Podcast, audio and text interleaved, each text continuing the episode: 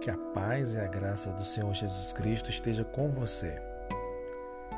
A leitura de hoje está no livro de Provérbios, no capítulo 15 e versículo 3, que diz: Os olhos do Senhor estão em todo lugar, contemplando os maus e os bons. Você acordou hoje sabendo que tem alguém que está contemplando a sua vida? Ao saber disso, isso muda algo em você ou não? Na vida de Noé mudou, pois o mesmo vivia algo para agradar ao Senhor. E a adoração consiste no estilo de vida para Deus. Por isso, nós devemos melhorar em todos os aspectos.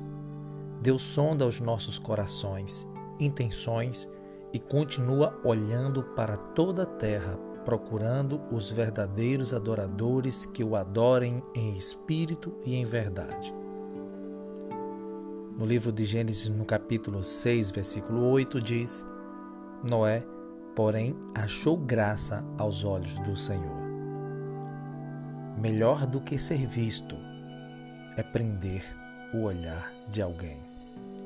Prenda o olhar de Deus com a sua vida, com o seu amor com a sua devoção, com a sua adoração. Que Deus te abençoe.